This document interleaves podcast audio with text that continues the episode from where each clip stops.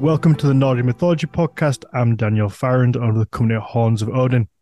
And as always, before we get into the show, I do need to do a little bit of housekeeping, self promotion. You know, we have to keep the the lights on here, and the best way you can support us is through our Patreon. It's just Patreon forward slash Nordic Mythology Podcast. It's three pound a month, and you get a bonus episode every single week. So after the main show ends, we sit down with the guests and do a Q and A with the live audience, or you can submit your question ahead of time.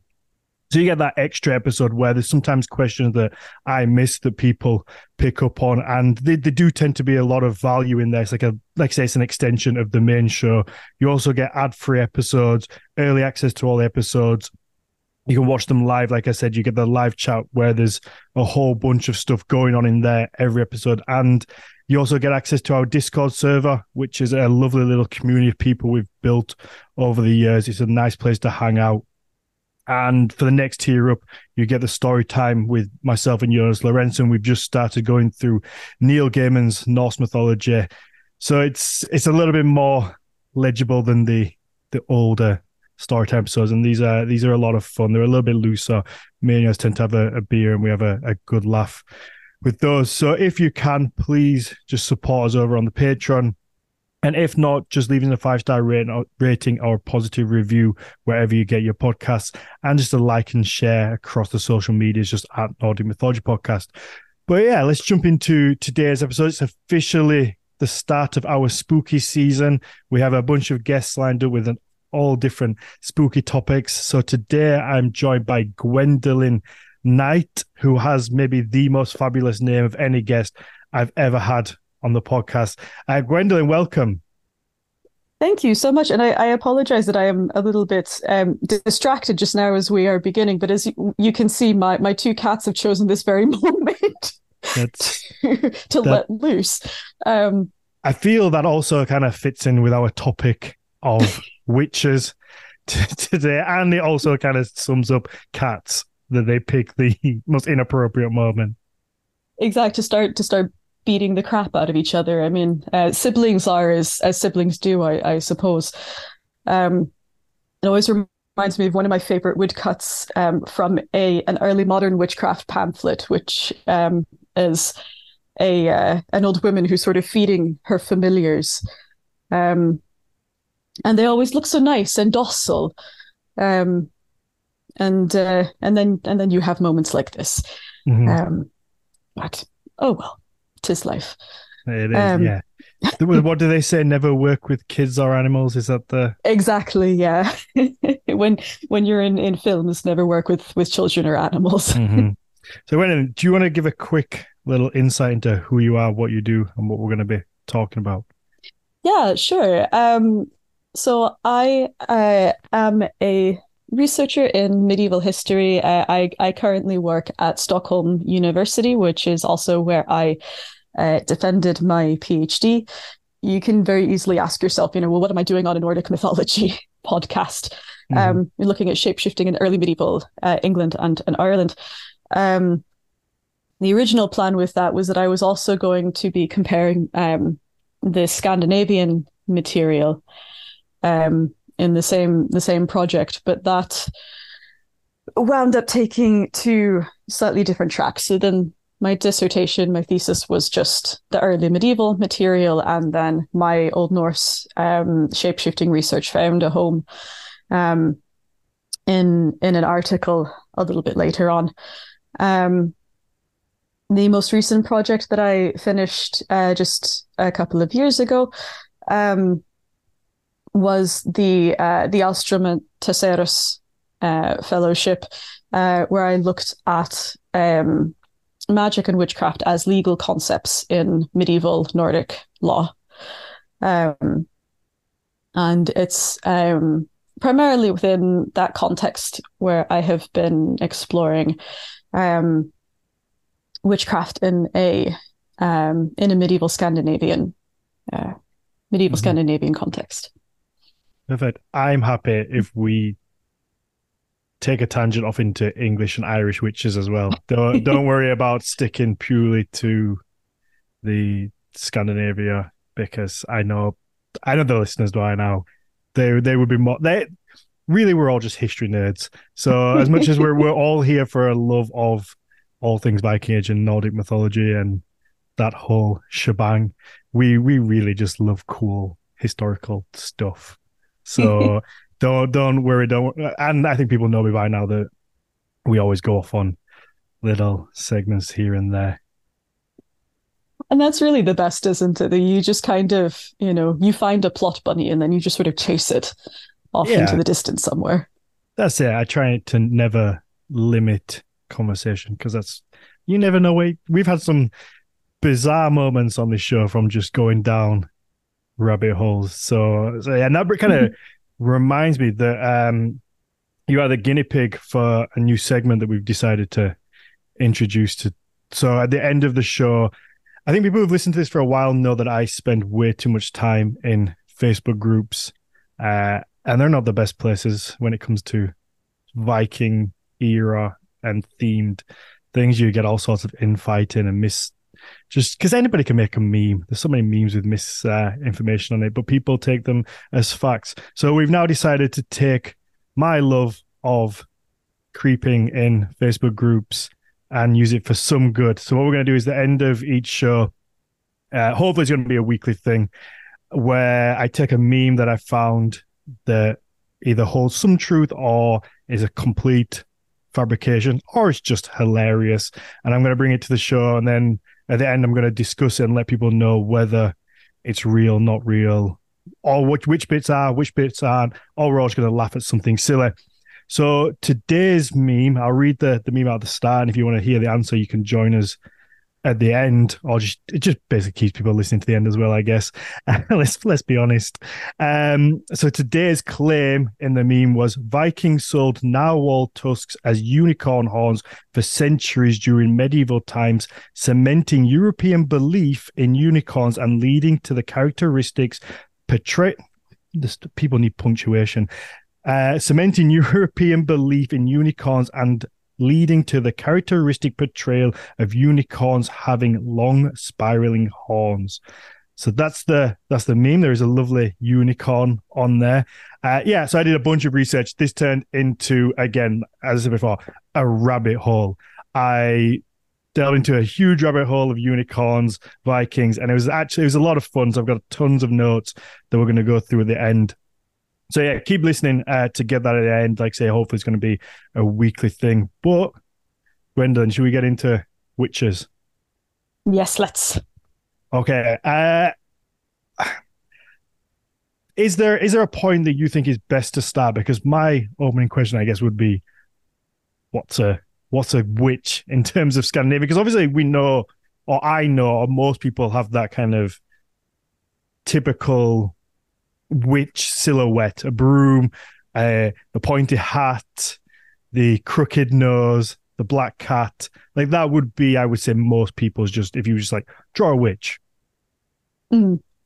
I mean, that's that's actually a really a really good place to start because you know, um, as you can probably imagine, I, I get very popular around this time of of year, um, and almost everything that that I have done in sort of connection with, you know, Halloween, October, November, that sort of thing, has witchcraft in the title. And within about, you know, the first two minutes of starting, um, one of the first things that comes out of my mouth is that, well, actually, we don't really have witches in in the sense that we um, that we think of them, um, because the the witch as we as we have the stereotype um, is very much a product of the of the early modern period uh, and a particular kind of set of stereotypes that are on their way to forming on their way to coalescing towards the later medieval period. Um, but this whole kind of idea of of a witch even of a witch that you know rides on on a broomstick um, the first kind of visual representation that we have of that um, isn't um, isn't until a manuscript from the 15th century. Um, and um, and so when you see um, a lot of studies from the early modern period, there's a distinction made be- between witchcraft, you know, the stereotype of the um, the pact with the devil. Um, people, often women, but not exclusively, who kind of um, you know ride off and and gather and, and do these all sorts of like inverted rituals and um, um, and and and eat babies and all of those you know delightful things. Um, you know that that we are kind of very familiar with from the from the trials. Um, not um there's a distinction made between between that and then sorcery, which is kind of more um, magic as as um, outside of that paradigm. Mhm. Um, So here, uh, It- th- it's interesting you said that because I used to think up until an embarrassing age that witches were just females and wizards were just the male equivalent. That was just I, I, I don't know why that was just something that just got stuck in my mind, and that's how. how- But also to an embarrassing age, I also thought that tigers were just female and lions were just male. So. I, I I can't be trusted on on these things clearly. I mean, it is it is funny because we get really stuck into the you know particular categorizations. We like to be able to say that you know that this particular concept goes with a specific definition, and um, and with uh, with with magic especially, and, and even during the Middle Ages, one of the fun things is that you know you really kind of can't do that. Um, because you know magic is is very much present during the middle ages i think frequently not in the way that we think it is um, but even during the middle ages it's not a stable concept at all Okay. hmm um, it changes a lot over time. Um, frequently sort of like magicy words like um, divination um, of various kinds can be under the magic umbrella causing impotence um, can be under the magic umbrella. Um, and then as time goes on you have the influx of of learned magical texts as well which introduces a kind of whole other aspect to Mhm. um, to the concept as well. So, um, the um, yes, uh, trying to answer the question of what is magic, or saying that you know the concept of magic has a stable definition is uh, very difficult to do for the Middle Ages, if not impossible. Okay. Uh, so do we know where the word witch originally comes from? Um, so witch does derive from um, an Old English word um, wicce, um, and it is um, it's interesting because the way that it appears frequently in the Old English text that we have, um, it's difficult to um, discern gender. So um, we can we can't really tell if if specifically in connection with this word if there's um, a gendered aspect to it, but it's also um, not the only um, label that is used in connection with um, practices that um, that we would call magical today, or that for whatever reason the um, uh, the the church um, kind of wants people to desist with. Mhm. And when we see it being used um, later on in an early modern context, once it has become um, witch, um, then we see it being used much more in a um, much more directly in, in a in a pejorative um, sort of accusatory way Okay. that people are not self-identifying as witches hmm in, in this early period. Like witch is something that somebody calls you. Okay. So it's an it's it's a negative. Yeah, yeah, Okay. exactly.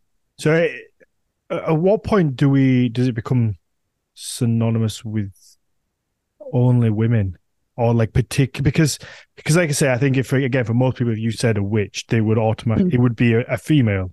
It's it's a good question because I mean there it is it is very much um it does tend to be women who are accused of witchcraft. Again, not exclusively. You do have male witches who who are accused. Um, probably one of the biggest drivers in terms of like the popularity of the text um, is um, is is probably the Malleus Maleficarum, the Hammer of Witches. Um, Sounds very witchy. At least it's got a very witchy name. Well, it was put together by uh, someone who um, was was very committed to um, to fighting witches and to finding witches.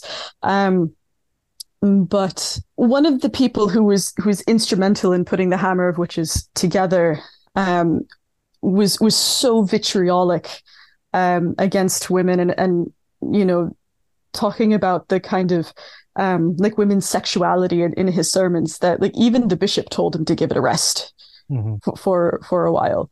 Um, and the um the misogyny in the in the hammer of witches is really something quite extreme. Okay. So i've often wondered whether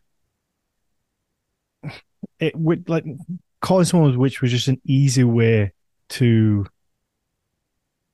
get rid of probably particularly a, a, a, woman that you just didn't like or just annoyed you because I feel like it's a it's an easy claim to make but incredibly difficult to disprove if once accused of it. Like it, you could just say, "Oh, I saw, I saw so and so doing witchcraft," but then it's so difficult to prove you weren't doing witchcraft. And it's also, I mean, it, it comes down a lot as well to um, precisely what we mean with witchcraft, um, especially kind of before this period when uh, when we're looking at a kind of more coherent witch kind of paradigm. We're very dependent on the particular terms that are used in in legal texts and the the extent to which these are defined.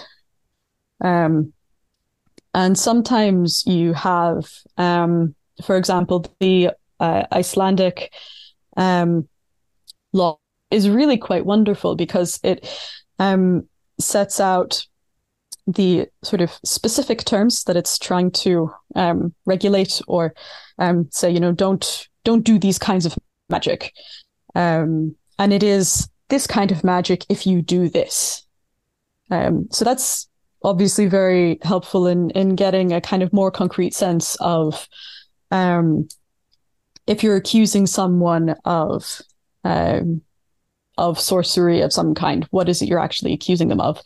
Um, in in other legal collections, like some of these Swedish um, provincial laws, it's just kind of if if someone harms someone else with trolldom, um, and if they are caught doing it, but but what is it?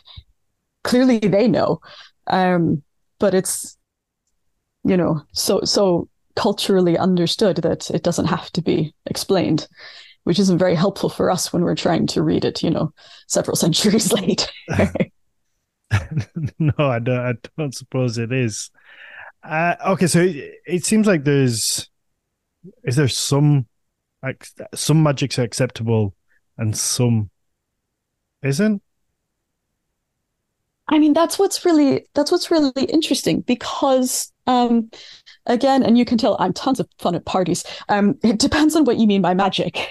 Okay. Um, because I mean, in the Middle Ages, as I mentioned, there are there there is talk of magic. There are concepts of magic that are um, that are being written about.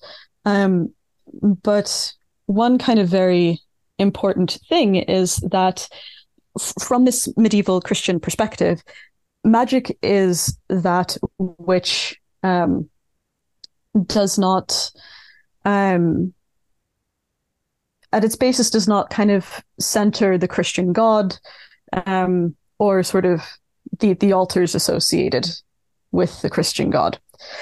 Um, and so um, you can you can even see the um, people who are being called magicians of varying kinds and the saints are doing very similar things, if not the same thing. But the, the key difference is that the saint is drawing their power from God and, and the magician um, is not.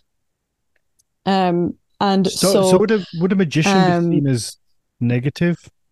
Because I again, this is I would always see a magician as being quite a positive magic wielder, maybe on behalf of a king or in that type of situation. I wouldn't put a magician in like a negative light, whereas a witch you kind of automatic, automatically have like a negative view of.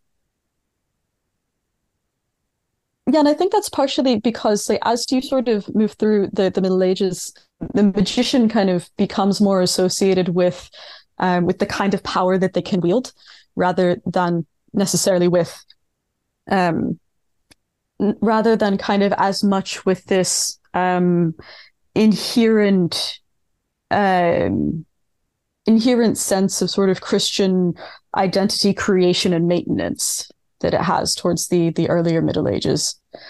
Um, and um, and I mean as as well it has to do with when when witches employed um, in in historical sources it's not employed neutrally right it's it's an accusation of someone who has either harmed someone or um, is um, uh, has engaged in, in this demonic pact.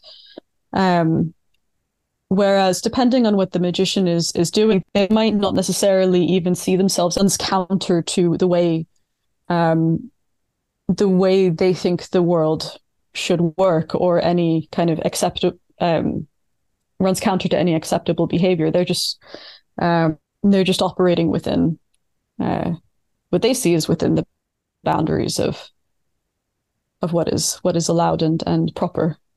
Mm-hmm. I guess it's like anything, uh, and it, it it holds true today. You know, if you're in favor of the right elites, you can get away with a lot more than if you're not. So I assume if you're doing magic on behalf of an elite, whether it's king, queen, whoever, uh, it's or, or the church, it's seen as favorable and okay.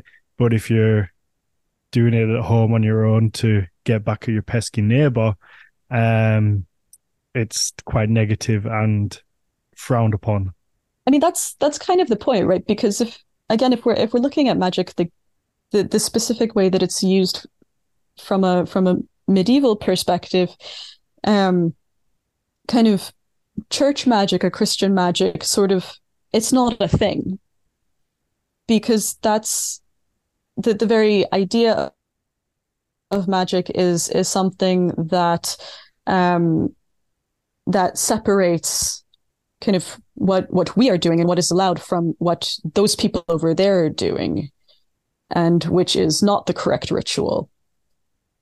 And so the kind of more like magic as understanding of encompassing a set of sort of specific behaviors um, trying to use it in a more neutral way is um, um, at least as it's used in in research is something that we have um, mostly from kind of more anthropological studies mm-hmm.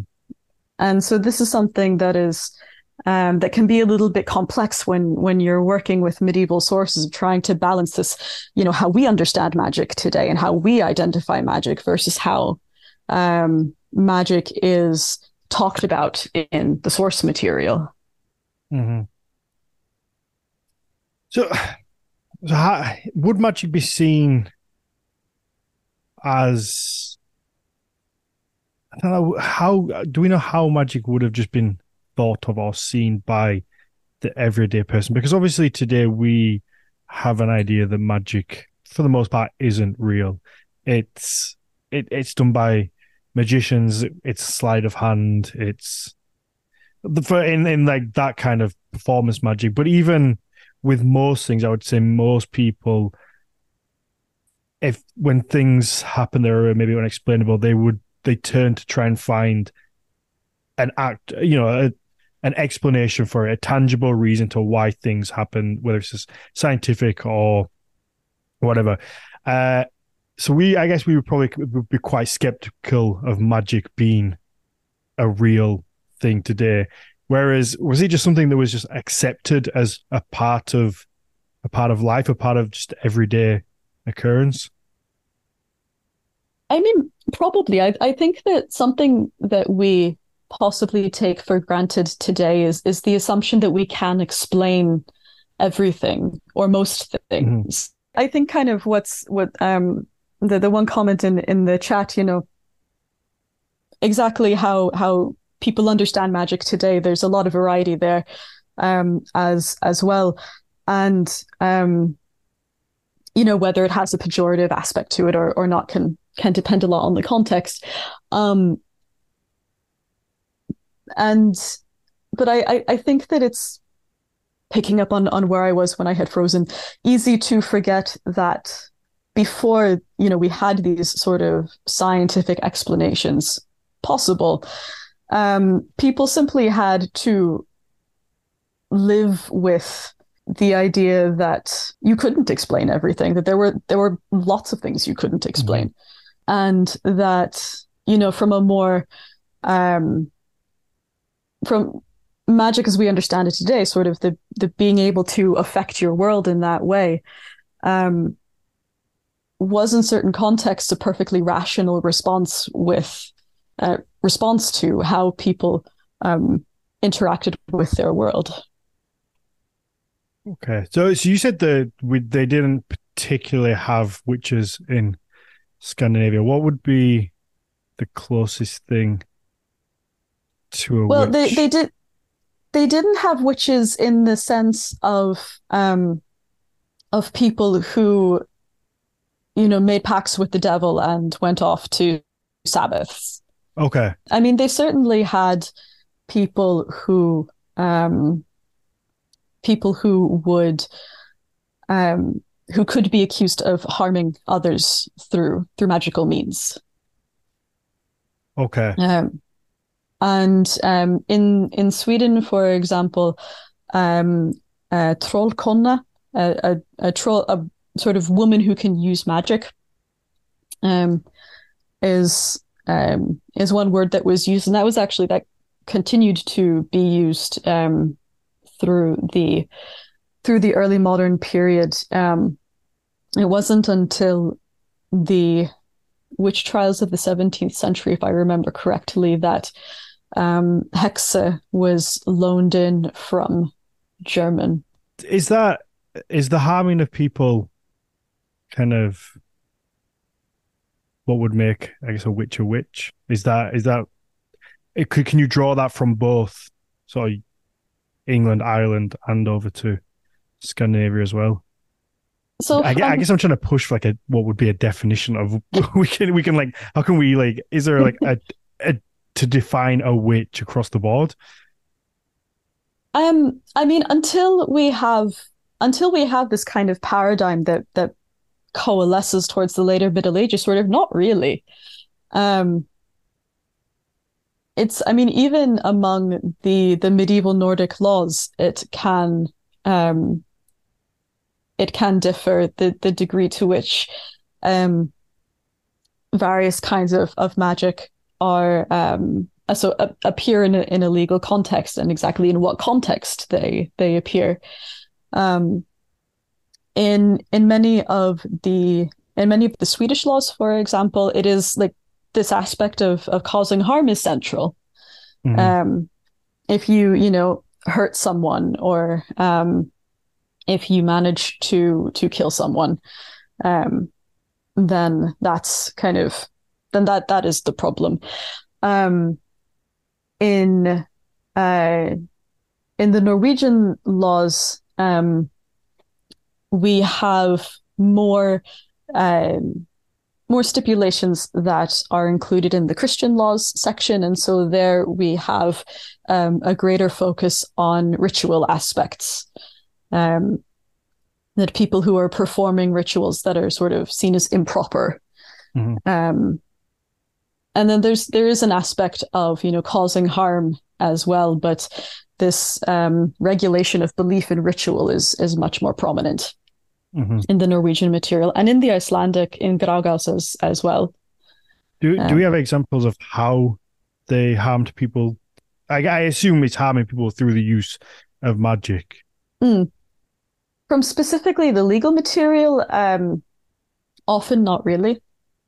Um, it's just that uh, if if someone is is caught having harmed another person through through magic, um, from the later Middle Ages, we do have um, some cases in in Sweden where um, someone, for example, has tried to use love magic, and um, in the 14th century in Norway, there's there's quite a famous um, case of uh, Ragnhild Tregagås, who is um, often described as being kind of one of the earliest witch trials in in the Nordic countries. Um, interestingly enough, uh, kind of magic is not mentioned in the text that we have from the trial. Um, what she's formally accused of is heresy. Okay. But um, in the kind of confession of of what of what she did, um, the central uh, the central act is that she she attempted to kind of get revenge on her ex lover who had married someone else. Um, by putting things in, in their marriage bed so that you know to to sow strife in in the new happy marriage um, and to cause him to be impotent um, he was just sneaking in late at night and leaving and a horse in... leaving a horse's head in the bed except it was loaves of bread but is that what it was loaves of bread um, inclusively yeah yeah um, some some other things as well but uh, i'm and and the oh, bread kind of would, interesting how the bread was to cause impotence. No, the bread was was part of the um, material that was supposed to sow discord. Um, I would love if somebody left loaves and, of bread uh, in my and bed. she she had like, oh, what a nice, what a nice surprise this is! Um, loaves of bread in the bed. Hmm, nice. oh yay! I can I can make a sandwich. Exactly. do they explain um, why why the bread would cause an issue? Um, not not within these texts themselves. Uh, yeah, maybe maybe it was moldy bread. um, but um, um, she she was meant to have uh, said an incantation over kind of all of the things that that she left in in their bed um, as well. And I think part of the reason it was classed as heresy was also because she said that she had um, kind of um, gotten this uh, gotten this power from the devil to to some degree. Um, but what's interesting here is is that you know there is a putative connection to um, the sort of center of the Catholic world where these sort of changes in um, the formulation of of magic and and how kind of the church saw um saw magic were were taking place. And you know there's there's always the kind of question mark of you know how how much of this do we have to thank to a, a fairly enthusiastic bishop mm-hmm. who found themselves in in Bergen yeah i'm so confused by the bread uh i'm just because uh, so it's it, this kind of leans into my idea of of this whole thing that I feel like it's just people trying to use witchcraft as a way to blame somebody for something because I understand maybe the idea of her leaving things in the bed to cause strife. You know, it's when people are, hurt, particularly in love, they do things to out of character, maybe. Um, so maybe for whatever reason at the time leaving the bread was seen as a matter of disrespect or whatever it would cause strife in the in the relationship but then like adding the incantation to it it's like it feels like it's a level of being like oh this bread was hexed that's why it's such a a negative thing. It just feels sometimes it just feels like it's a it's a way to kind of just add an extra layer to things that people do that you can't easily disprove, and it but it just kind of yeah throws throws a bit of uh shit at people. I guess I don't know. I, I the yeah the bread one's kind of got me a little bit shook. I don't, I don't, know how to take that. I'm so confused by why bread would be uh, offensive. Uh, but okay, so let's let's say we we have a a witch. She she uh, performs magic and is accused and caught. Do we know what the what the punishment would be in in Scandinavia? How do they deal with this bread wielding maniac? um, again, that um, that depends a lot on uh, where and when. Um, okay. It can also depend um, on uh, some of the laws make a distinction between um, between men and women. Uh, what particular punishments they they will get.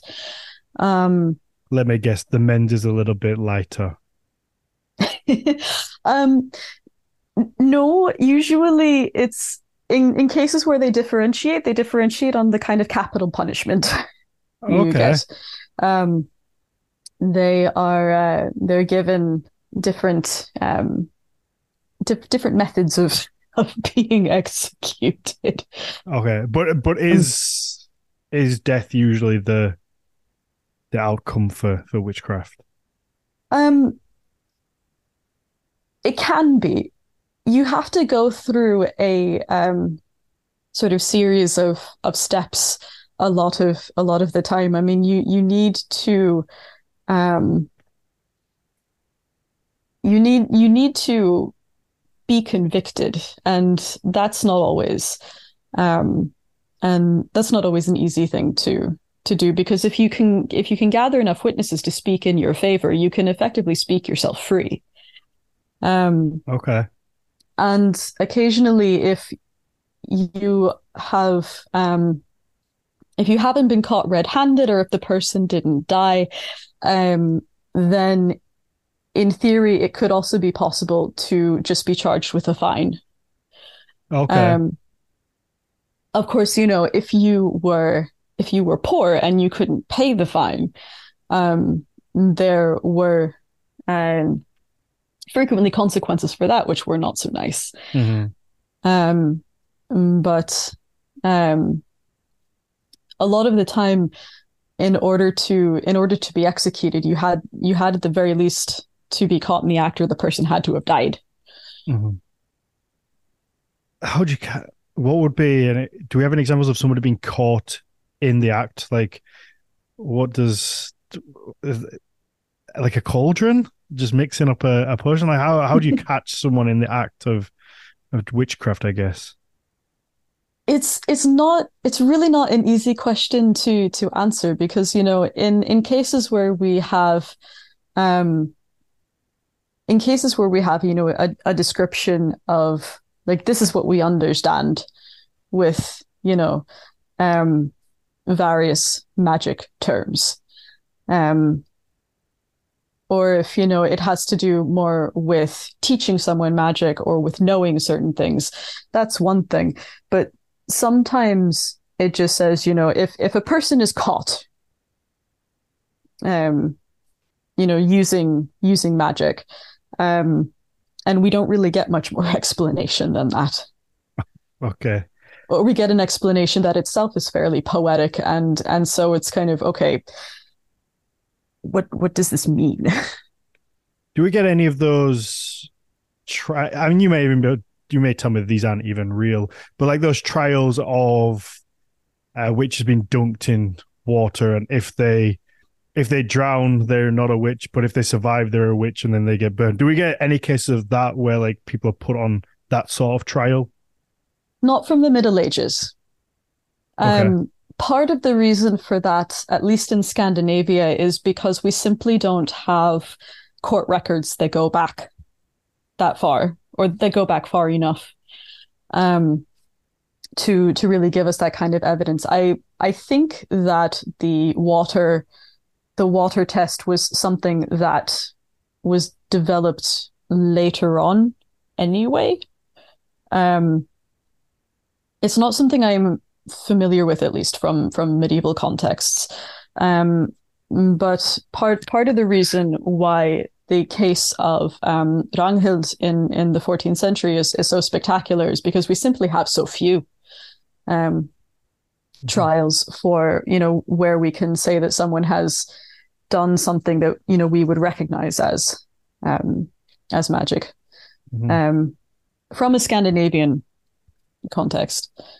Um, what about in in England and in Ireland and in Ireland? Were they? Were we just dunking everyone in water as well? what, what were we doing over here?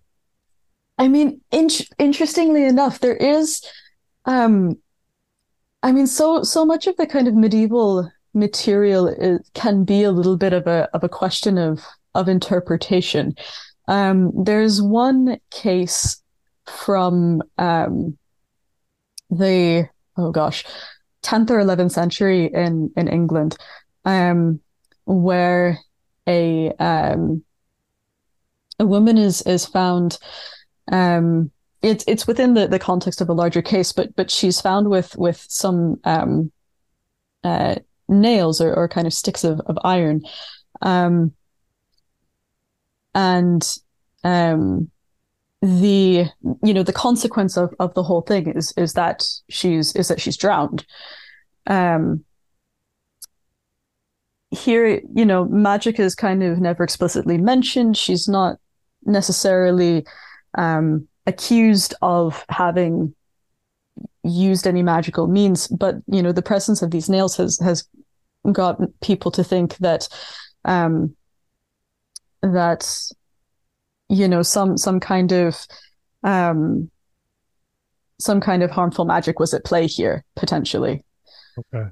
Um, it's it's a question of interpretation, um, but um, I mean, the, the connection with sort of the um, the, the drowning is is interesting. As as far as I know, the water test was not used mm-hmm. um, in in the Middle Ages. But uh, um, yeah, it wasn't necessarily just specific the water test. I was mm. just mm. did did we have any other weird kind of ways to test whether somebody was a witch? Because like Mm. Uh, like we were saying before, it is one of those things where I guess you could talk yourself out of because it's hard to to prove. So I didn't know whether we had some bizarre test because there is nothing like the creati- creativity of medieval torture that's like you know people's creativity juices were flowing during that time period um i think in some cases um in some cases uh, ordeals were used to test if someone was telling the truth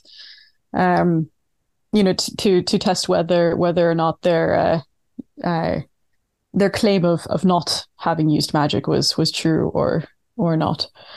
Um, a, a, lot of times, if you could find enough witnesses to um, to attest that you were kind of an upstanding member of of society, um, then that was that was sort of your biggest uh, your biggest aid and and that's you know why so much of this comes back to um, to reputation mm-hmm. and um, you know, other places where we see um, uh, witchcraft or, or witches mentioned is that it is an insult to call someone a witch mm. or to call someone um, a, a trollkona. And that um, if you have, if you've called someone a, a witch and um, uh, and they can sort of prove that that you lied, okay, then then you can then be done for for libel effectively. Yeah, it's fair enough. So you should be. You um can't just go around calling everybody a witch now. Right, In, exactly. I mean, it's a, a lot really goes back to um you know not only reputation but also just kind of keeping the peace within a community. Mm-hmm um, and and resolving conflict. In various ways. Yeah, absolutely. Because otherwise, you could just be going around like, "You're a witch." I don't like you. You're a witch. Uh, you looked me funny. Like you're a witch. Do you think? but also, do you think the, the this idea that oh well, if you had enough popularity, you could get off with not necessarily being a witch, but with being accused of a witch. Do you think that's why this idea of a, a modern, the, modern kind of image of a witch is a recluse? It's always somebody who's, you know, solemn. They're on their own, uh, kind of plotting in a in a cave somewhere, maybe, or in a in a house, an old wooden shack somewhere. Do you think that comes from this idea that if you were popular, then you could get away with the trial or get out of it, whereas the ones who were lonely and on their own and, and unpopular just couldn't, and they tend to maybe be the ones who wound up being found guilty of being witches. I mean, I think that if you were popular enough, you probably wouldn't be getting accused in the first place. Um, and that even if you had certain claims to, you know, being a, a village wise woman, um, that if you were popular enough, people wouldn't see you as a witch because they wouldn't see you as causing harm. Okay. Um, or they wouldn't see you as as a witch because, um, yeah, there there was sort of nothing to accuse you of, so to speak. Um, and because that you know goes goes back to once we do see witch the word witch being being used it's an accusatory term it's not a self-identification it's not really something that people are are applying to people that they think well of mm-hmm. um and then i think it's also worth asking you know how how much of our image um of the witch we can um we can simply thank these uh, these accusers for. Um, because there's there's a lot of literature about sort of what a witch is and how you identify a witch, um, from you know from the early modern period onwards, um, and certainly people who were accused were often um, were often vulnerable in in some way and um, you know, yes, someone who was going to be a recluse who wasn't really interacting in in society would would be vulnerable in that way. Mm-hmm. Um, but uh, there's also uh, there's also a lot in our kind of our st- the stereotypes that we hold um, that are more related to sort of this image that was built up of witches over time, uh, more than um, more than kind of uh, boots on the ground. Mm-hmm. Um, you know, members of the community who who were being accused and who saw themselves as doing um, mm-hmm. doing certain acts of of potentially magic, potentially potentially just kind of helpful things in the community. What about pre-Christianity? Do we see like a witches then, or is it mainly kind of after that that time? Um, and I mean, this this is where we kind of come back around a little bit to you know, should like is is magic a a term that um you know at least at least just thinking a little bit critically about how we use magic and and witch because in in a context where um that sort of polemic aspect isn't present, then um, sort of what would a witch be in that context? Mm-hmm. Because um, people are obviously still going to cause harm. And there is still going to be a concept of this being able to happen in a way that's, you know, maybe not necessarily necessarily visible or tangible. Um, and surely, you know, a pre-Christian society would have to have um, some way to to deal with that. Mm-hmm. Um, but you know, absent that idea of magic being a specific set of um, non-licit behaviors or or practices, um, then how that would fit into to the worldview is is a really interesting question. Yeah, I'm getting, I guess the the one that the example that comes to mind would be something like the Volva from hmm. um mm. like Nordic mythology. Like, would that class would they class as a witch? Because certainly like a prophecy magic type figure. Uh but then obviously they seem to be hailed and celebrated rather than persecuted. And I yeah, I just wondered if we saw any examples of that or how they would have been seen within within a pre-christian context or after uh, both i guess if we if we know how they maybe they were looked at in a because obviously we're we're we're right on that cusp of um when we're talking about the vikings we're on that cusp of everything becoming christian anyway it's like it's during the viking age that Christianity takes hold of pretty much all of Europe. Uh, so yeah, I guess even just looking back from maybe the, the the Icelandic saga literature, or is there any examples where they would speak maybe negatively in a Christian context, speak negatively of uh, the Volvas and and what they that kind of figure? I mean, it's yeah. There's there's just kind of so many different angles that you can come at that from. Um, so I think that in, in a pre-Christian context, we would probably not be looking at the the Volva as a kind of witch because the paradigm that we are dealing with is um, that you know a lot of the sort of aspects of Volva ness um, kind of overlap with how we see witches. Um, but within that context, I think um, they're they're not really working. They're not causing harm in the same way that we would mm-hmm. expect mm-hmm. uh, a witch um, to. Um,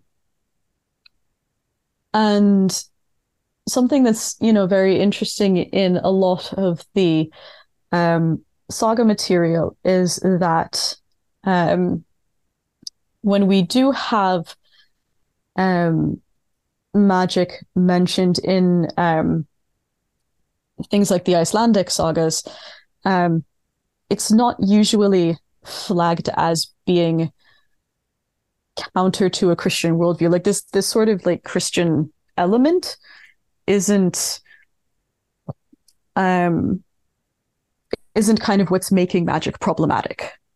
Mm-hmm. Um, you know, one one of the more uh, spectacular examples, because it does result in a woman being um, executed, is the um, is an Eyrbyggja saga, the the disagreement between Geirridr and Katla. And what's interesting here is that Geirridr and Katla, they're both um, described as in different ways being able to perform magic. Mm-hmm. Um, and Geirridr is even teaching magic to a young man.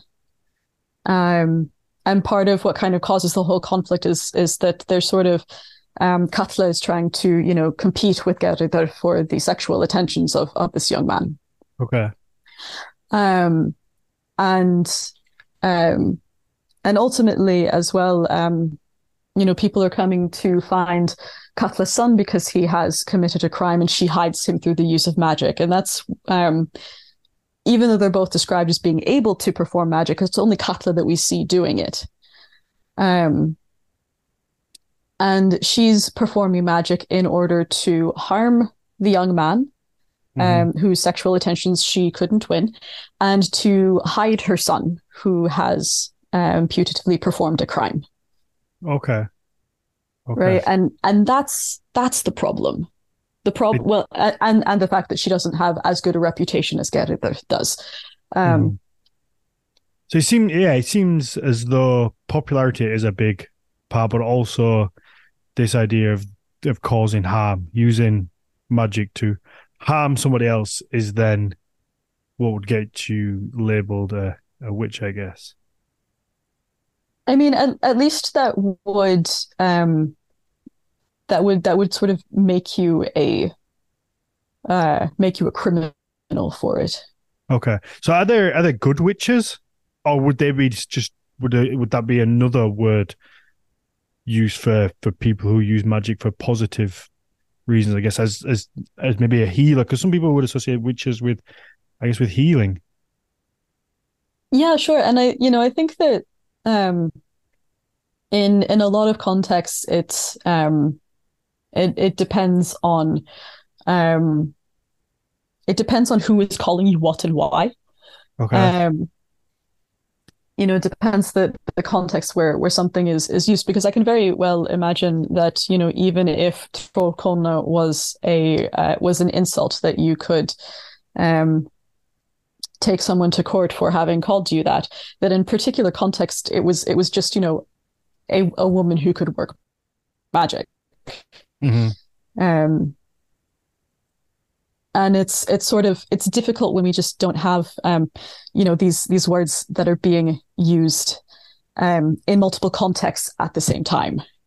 Okay. right? Because because if we only have you know one particular kind of source material there's sort of no corrective for that um and then as as well you know if we sort of if we accept that that witch is an accusatory term then you can certainly have people who are healing within a society who are performing you know healing um functions but they wouldn't be seen as witches as long as um as long as they didn't um not succeed so badly that they really pissed someone off Ah, fair enough. Okay, seeing as it's uh, spooky season, is there any scary or gruesome story you can think of to end on that kind of springs to mind? Maybe like a little tale or a happening or event where just to put you on the spot. I don't know if if if you can't think of one, it's it's it's fine. Also, oh gosh um or is it just loaves of bread, haunted loaves of bread, just causing I, trouble? love, I mean I I love the you know off off the top of my head it's it's the loaves of bread are the only one is the only part of what she left in the bread that I.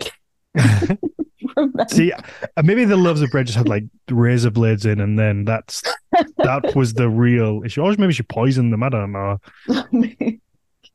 oh gosh.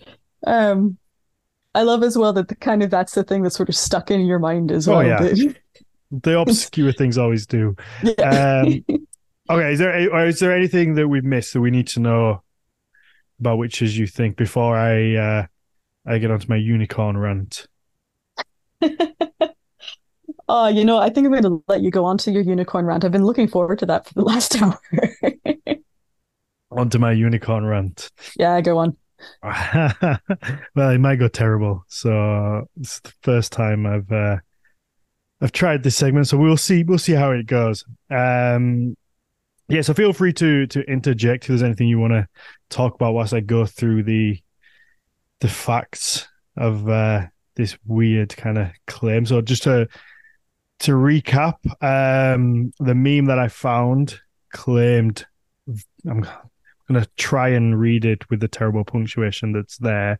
Um, probably just need to take a really deep breath beforehand. So the claim is Vikings sold narwhal horns as unicorn horns for centuries during medieval times, cementing European beliefs in unicorns and leading to the characteristic portrayal of unicorns having long, spiraling horns. Okay, that's the that's the claim. So we can take a look at it if it's real. Like I say, I've done a bunch of reading. So the answer, in really short, is that as much as it seems like a real wild claim, there is some elements of truth to it, but just not all of it. And it seems that the confusion, or the, the true part, is the confusion between the narwhal horn and unicorn horns uh, may have actually started with Vikings. And there's some some theories suggest that as the Scandinavians reached Greenland, um, they began to find narwhal horns washed up on the shore, or they were even hunting them. And we do know that like narwhal horns were prized possessions of the rulers of Scotland and Denmark. Uh, and it's thought that the horns were sold to wealthy Europeans as unicorn horns. So they, uh, for anybody that hasn't seen a narwhal uh, horn, um, you can see how they become confused with with unicorn horns. They're uh, they're they're. I mean, a narwhal on its own is a mythical creature. If if I'd never seen one before and somebody just showed me a narwhal, I'd be like, oh well, you're not a real thing. It, it's just it's an odd looking thing, isn't it? You it could quite easily be fiction. Um, but it seems that that's where the truth ends when it comes to to this claim. Um, so the the the trade between Vikings and Europeans isn't the reason that Europeans believe in unicorns. Uh, so the earliest possible imagery of a unicorn seems to date back to around 3000 BC in Mesopotamia and Egypt, and the first written mention is in Greece. And I'm going to fuck this pronunciation up, but uh, Cetas, Cetas um, gives the first description in 400 BCE in his book Indica, and he says or he describes them as fleet of foot, having a horn of a cubit and a half in length, coloured white, red, and black. And in the first century CE, uh, Pliny the Elder writes of a fierce animal he calls monoceros, or a single horn, um, which has the head of a stag, the feet of an elephant, the tail of a boar, while the rest of the body looks like that of a horse. It makes a deep lowing noise and a single black horn, which projects from the middle of the forehead about two cubits in length. Now, could possibly be just talking about a rhino, a rhinocorn, a rhino. Um, but so as we know that unicorns existed prior to the Viking Age, um, before the well, sorry, we know the unicorns existed prior to the Vikings trading the narwhal horns with the Europeans. Uh, but to fully understand why it held such a value, you have to look back further and kind of look at Christianity as always. So it's believed there's a mistranslation of the word ox in the Bible's in the in Bible's old in the Bible's old old Hebrew text, which led to the unicorn being mentioned in the Bible itself. So, in the second century CE, a Greek Christian text described the unicorn as a strong, fierce animal whose horn could purify poisoned waters. It also states that unicorn can be subdued into cooperation by a virgin maiden, and um, and this caused them to become loving and docile. These characteristics caused the unicorn to become linked to Christ himself, and the medieval paintings use the unicorn as a symbol of Christ. So then we have to look at unicorns and poison because this is the reason why they become so valuable. So being a king or queen or any high rank in a league clearly has its dangers. Um, and one of the things they feared most was poison. And that's because obviously the threat can come from um, you, you obviously you can be delivered anonymously. It's invisible. Most of the time, it's fatal when poisoned. So, because of this, the elite would look for mythical and magical items that could neutralize or expose the use of poison. And yes, the most sought after item was, of course, the unicorn horn. So, typically, the unicorn horn would then be a narwhal horn or a rhinoceros horn. In uh, by the time of the Renaissance, the unicorn horn became a cure for all for poison, uh, and their value was about ten times their weight. The the um, so the unicorn horn, whether it was the narwhal horn or the the rhinoceros horn, would be about ten times its weight in gold. So you can see why these are such valuable things. They weigh more than they they would in gold. So clearly, if you can get hold of one, it's going to do you some good if you can trade it. Um, in 1533, Pope Clement VII presented the King Fran- uh, King Francis I of France with a magnificent horn molded in solid gold. Ivan the Terrible had a staff made from one. Philip II of Spain apparently had 12. He really was flexing with unicorn horns. Uh, the royal uh, Habsburg family placed one of their tu- tusks in a scepter covered in gemstones. And in the late 1600s, Christian V of Denmark sat on a throne of unicorn horns.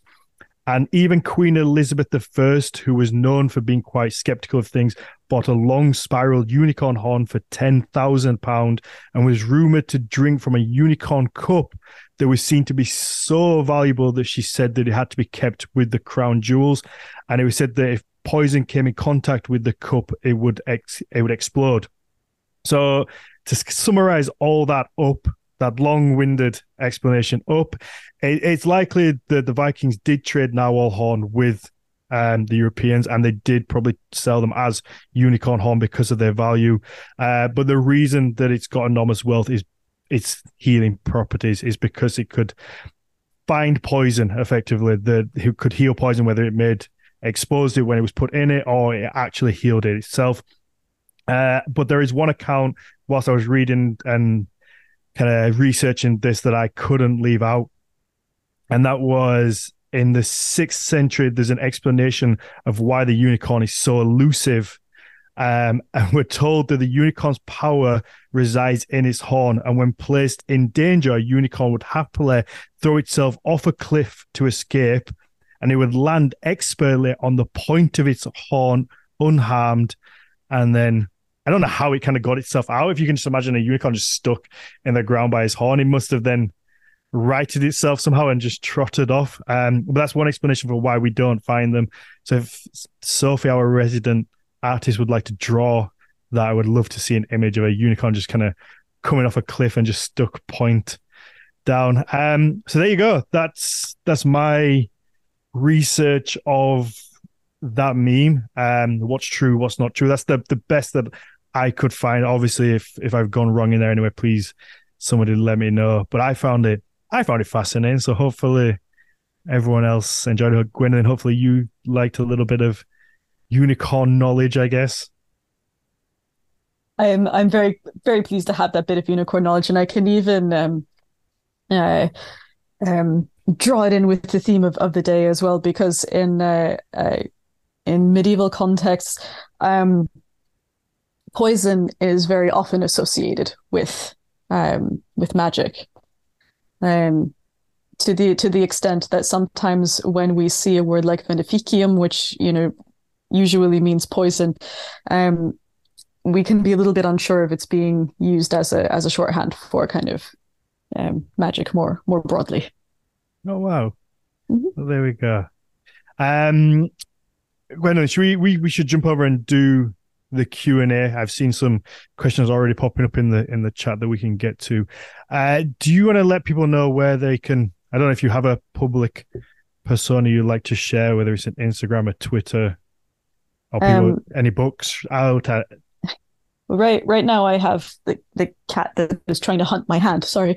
Um, um, my uh, my doctoral thesis, um, the Broken Order shapeshifting a social metaphor in early medieval England and Ireland, which is on the um, um, the sort of image rota that's that you had used to advertise. That's freely available online.